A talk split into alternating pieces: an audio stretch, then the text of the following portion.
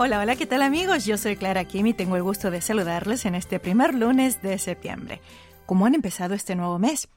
En lo que a Corea respecta, iniciamos con la llegada del tifón Hinnamor y el inminente comienzo del feriado largo por la fiesta de Chuseok, que es la acción de gracias por la cosecha, y que este año cae el próximo 10 de septiembre. Este tifón, que es el décimo primero de este año, es uno de los más poderosos y ha estado viajando lentamente hacia el norte a una velocidad de 11 kilómetros por hora sobre aguas al sureste de Taipei, Taiwán. Su influencia ha causado lluvias en toda la península coreana desde el domingo y alcanzó este territorio en la tarde de hoy lunes. A raíz de esto, las autoridades han estado informando constantemente sobre la situación meteorológica y han dado consejos de acción nacional mediante mensajes de texto y noticias a través de diversos medios. Por otra parte, para el martes 6, que es cuando el tifón Hinnamor tocará de lleno suelo coreano, recomiendan adoptar un horario de trabajo flexible en el sector privado y realizar clases a distancia a discreción de cada centro educativo. Ojalá este fenómeno meteorológico pase sin dejar daños, mucho más ahora que estamos de cara a la celebración de una de las fiestas más importantes del pueblo coreano, que es el Chuseok. Con este deseo abrimos de par en par las puertas de este encuentro de Corea Diario. Hoy vamos a escuchar tres canciones relacionadas con la lluvia. La primera es esta de Beast y su título es Cuando llueve.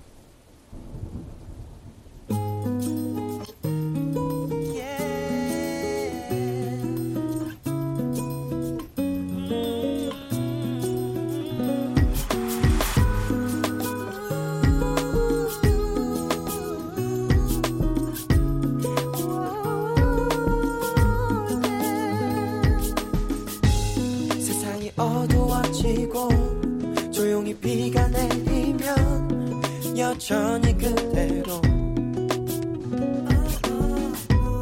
오늘도 어김없이 난 벗어나질 못하네. 너의 생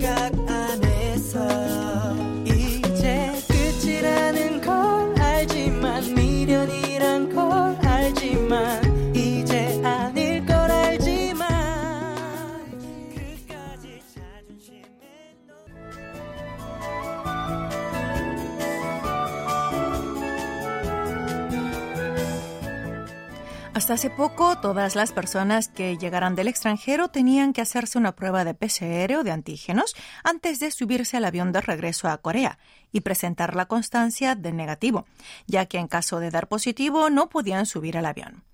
Pero esto no era todo. Al llegar a Corea debían hacerse otra prueba adicional en las 24 horas del ingreso al país.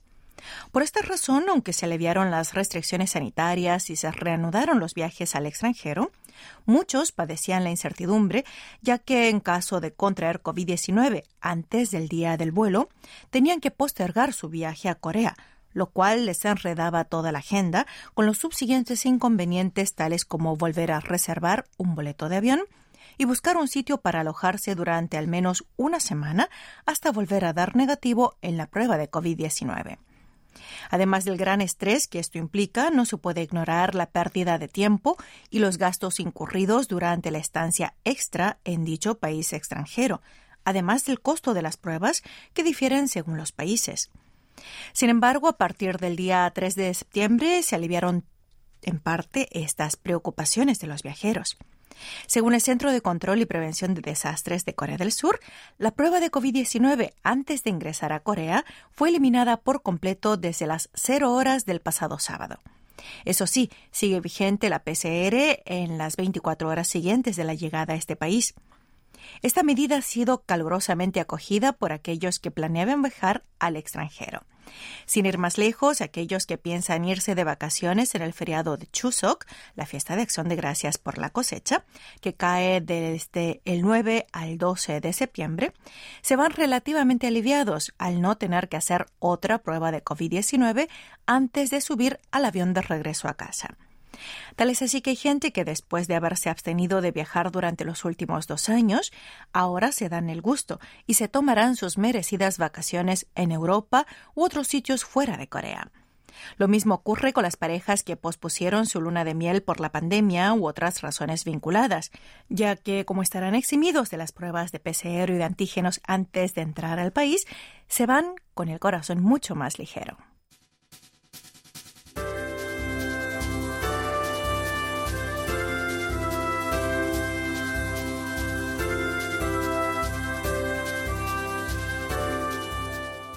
Un grupo de estudiantes universitarios interpuso una demanda reclamando la devolución de las matrículas de las clases no presenciales o clases en línea en las universidades a causa del COVID-19, pues según afirman han visto vulnerado su derecho a aprender, pero el tribunal de primera instancia falló en contra.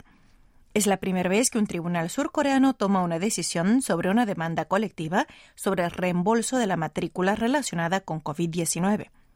El día 1 de septiembre, hora de Corea, la División de Acuerdos Civiles 47 del Tribunal del Distrito Central de Seúl falló en contra de la parte demandante en una reclamación presentada por unos 2.600 estudiantes universitarios contra 26 universidades privadas y el Estado. El tribunal alega que el primer semestre de 2020 fue un momento en que los temores por no poder garantizar el derecho a la vida y la salud alcanzó su punto máximo debido a la enfermedad contagiosa de carácter global por lo que las medidas adoptadas por las universidades fueron parte del mínimo indispensable para proteger las vidas de los estudiantes y los profesores. Aunque los demandantes alegaron que el cuerpo directivo académico impartió clases deficientes o insuficientes por las clases no presenciales, no aportaron datos concretos o individuales que así lo confirmen. También desestimó el reclamo de compensación estatal, afirmando que, considerando la peculiaridad de COVID-19, es difícil creer que el Estado sea responsable de la compensación porque el ministro de Educación no obligó ni recomendó vehementemente reducir las matrículas universitarias. Adicionalmente, el tribunal consideró evidente que los estudiantes que asistieron a cada universidad no pudieron disfrutar de una vida universitaria plena ante un desastre global que nadie esperaba. Pero los argumentos y fundamentos de los demandantes por sí solos no son suficientes para imponer la responsabilidad legal a los entes académicos. Ha Ju-hee, representante de la parte demandante de la Organización de Abogados por una Sociedad Democrática, mostró decepción ante la sentencia del tribunal al considerar difícil probar el menoscabo en la calidad de las clases durante el periodo virtual. Esta demanda colectiva fue presentada por la Red de Asociación Nacional de Estudiantes Universitarios en una demanda civil colectiva en 2020, solicitando el retorno inmediato de la matrícula universitaria para la primera mitad de dicho año. Alegaron que, pese a que los estudiantes abonaron su matrícula, las universidades ofrecieron conferencias en línea deficientes y en muchos casos no llenaban las horas de clase establecidas. Incluso algunos profesores ofrecieron contenidos antiguos pregrabados. Tampoco usaron las instalaciones de la universidad para las clases no presenciales en el primer semestre de 2020 y cancelaron todos los eventos y actividades estudiantiles. El reembolso solicitado por los universitarios supone aproximadamente una cuarta parte de la matrícula. Es tiempo de más música. La segunda canción relacionada a la lluvia lleva como título Porque llueve, porque sí, y cantan a dúo Hayes y Shin Yong-jae. Aquí va.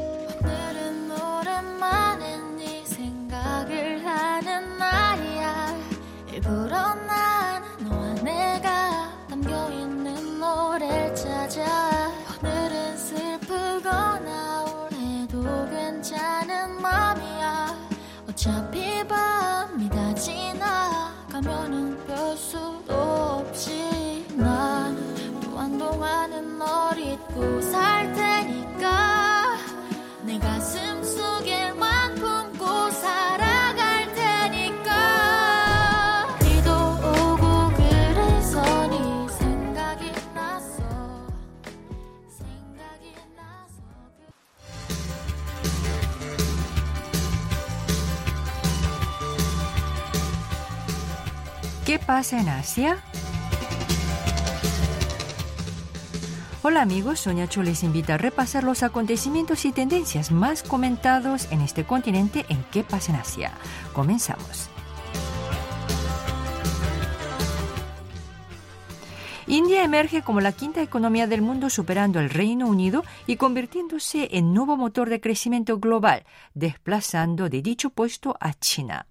Un reciente informe sitúa a la nación británica en sexta posición después de que India, su antigua colonia, la superara en las clasificaciones económicas del pasado trimestre.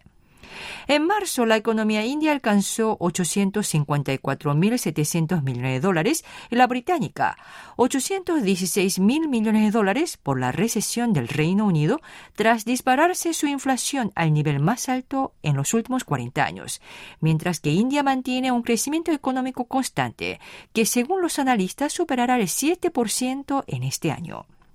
Aunque el mundo sufre una gran inflación, India registró un incremento del 13,5% del PIB en el segundo trimestre respecto al año anterior.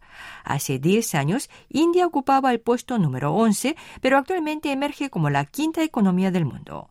De hecho, algunos señalan que India destaca como nuevo motor de crecimiento global, ganando terreno a China, que sufre una rápida desaceleración económica.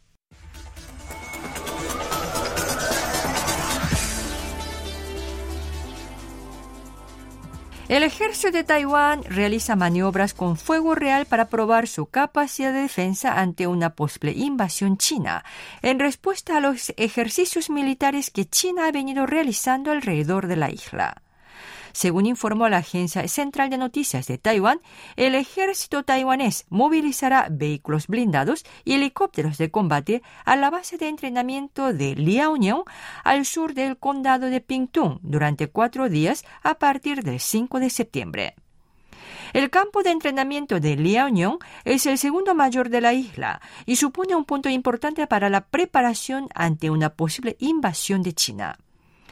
La tensión entre ambos lados aumentó con la visita a la isla los días 2 y 3 de agosto de la presidenta de la Cámara de Representantes de los Estados Unidos, Nancy Pelosi, ante la cual Beijing había advertido de serias represalias.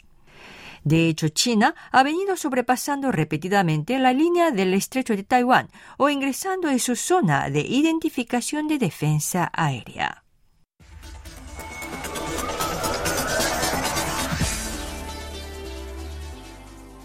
Gotabaya Rajapaksa, expresidente de Sri Lanka, que huyó del país el pasado julio ante la grave ola de protestas por la crisis económica, regresó el pasado sábado por la madrugada a Colombo y fue recibido por los legisladores de su partido. El 13 de julio, el derrocado gobernante, su esposa y dos guardaespaldas salieron del país a bordo de un avión de la Fuerza Aérea antes de viajar a Singapur, donde renunció oficialmente a su cargo. Sri Lanka lleva meses estancado en su peor crisis económica, que ha desatado protestas extraordinarias y una furia pública sin precedentes, que forzó a Rajapaksa y su hermano, entonces el primer ministro, a renunciar. La bancarrota del país se vio empeorada por factores globales como la pandemia y la guerra de Ucrania pero muchos culpan a la poderosa familia Rajapaksa de pésima gestión económica y por llevar al país a la crisis. El desplome económico ha generado meses de escasez de productos básicos, como combustible y medicinas, ante la falta de divisas.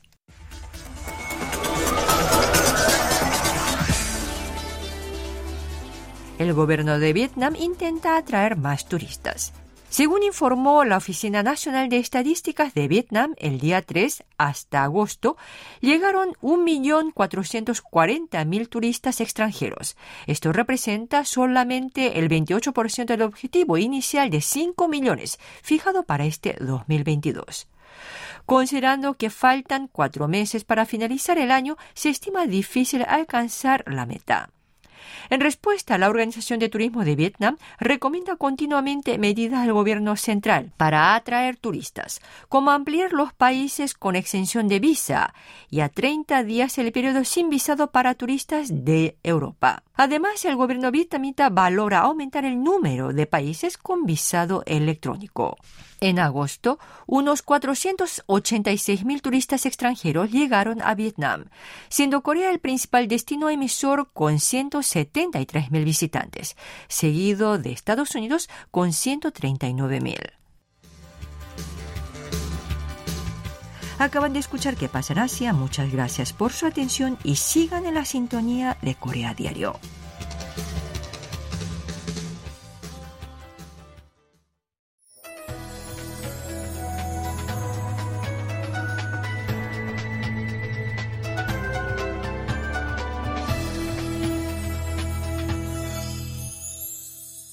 KBS World Radio. Están escuchando Corea Diario. Hoy lunes 5 de septiembre les acompaña en el micrófono Clara Kim.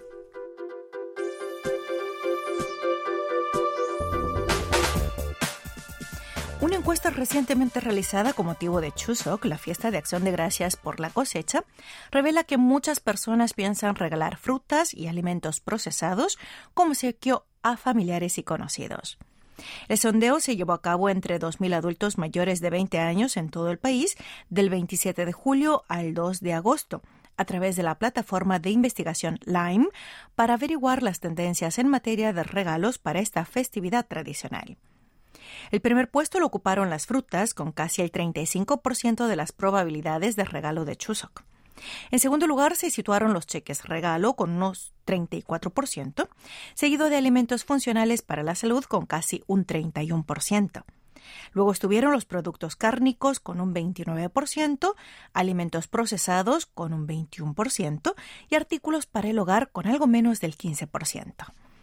En comparación con la misma encuesta del año pasado, supone un notable aumento de la intención de comprar alimentos procesados, así como frutas, mariscos y carnes. Al contrario, los complementos para la salud, los productos de higiene y los certificados de regalo disminuyeron.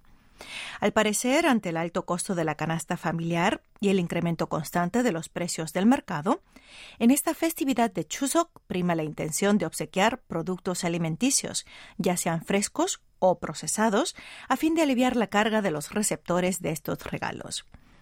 Al preguntarles cuál era el monto estimado a gastar, un 45% de los encuestados dijo que destinarían entre 50.000 a 100.000 wones, o sea, el equivalente a entre 37 y 74 dólares estadounidenses. En segundo lugar, casi un 32% dijo que destinaría entre 30.000 y 50.000 wones, que son unos 22 a 37 dólares estadounidenses. En Chuseok, el 25% de los encuestados dijo que pese a la alta inflación, aumentaría el monto destinado a comprar regalos respecto al año pasado. Y el 27% dijo que compraría presentes más caros. Al contrario, un 19% respondió que piensa disminuir el número de compras y un 17% que reducirá la cantidad destinada a los regalos. A través de esta encuesta se supo que la fiesta de acción de gracias por la cosecha de este año, más personas planean reunirse con sus familiares al haberse levantado las restricciones sanitarias y la distancia social impuesta para evitar la propagación de COVID-19. De hecho, casi el 26% se reunirá con toda la familia y los parientes para festejar Chuseok, porcentaje que representa un incremento del 20,5% respecto al año pasado. En tanto, un 36% dijo que pasará esta festividad solo o con su familia próxima.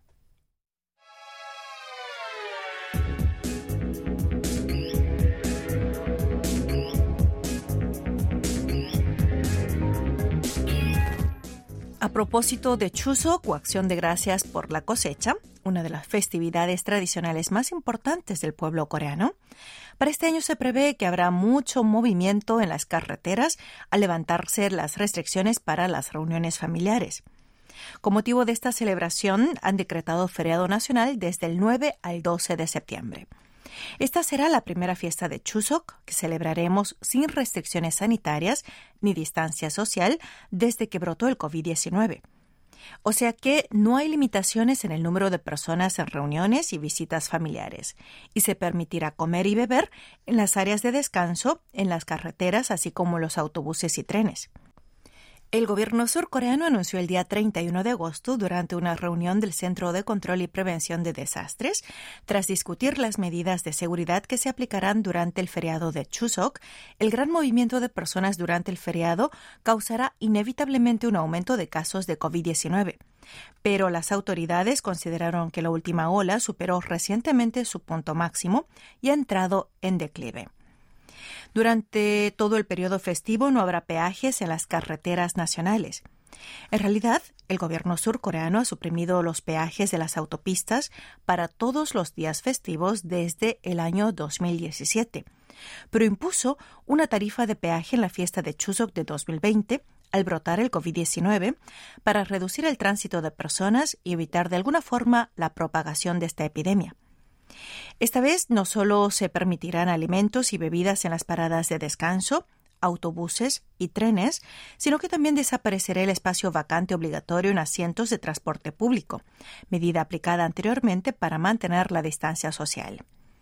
El Gobierno ha decidido minimizar las restricciones en el uso de instalaciones densamente previstas donde se reunirá un gran número de personas durante el largo feriado pero reforzará la información sobre congestión, desinfección y ventilación de ambientes, así como la orientación sobre normas de cuarentena, manteniendo como obligatorio el uso de mascarillas en interiores.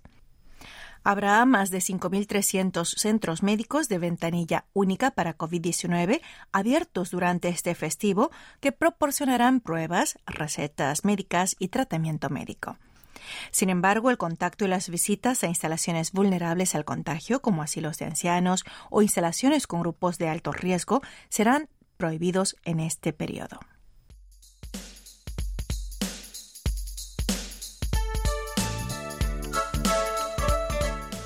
Aquí suena la última canción relacionada a la lluvia.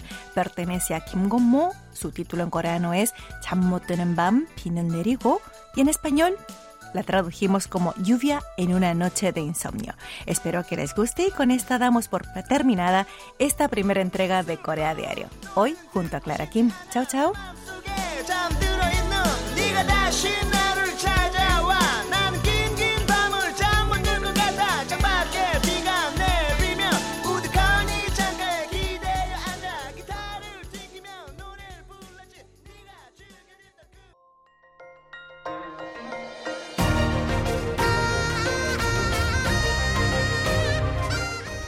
Acaban de escuchar el podcast de KBS World Radio.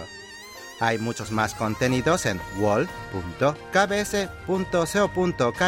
barra Spanish. Gracias por seguir en sintonía. KBS World Radio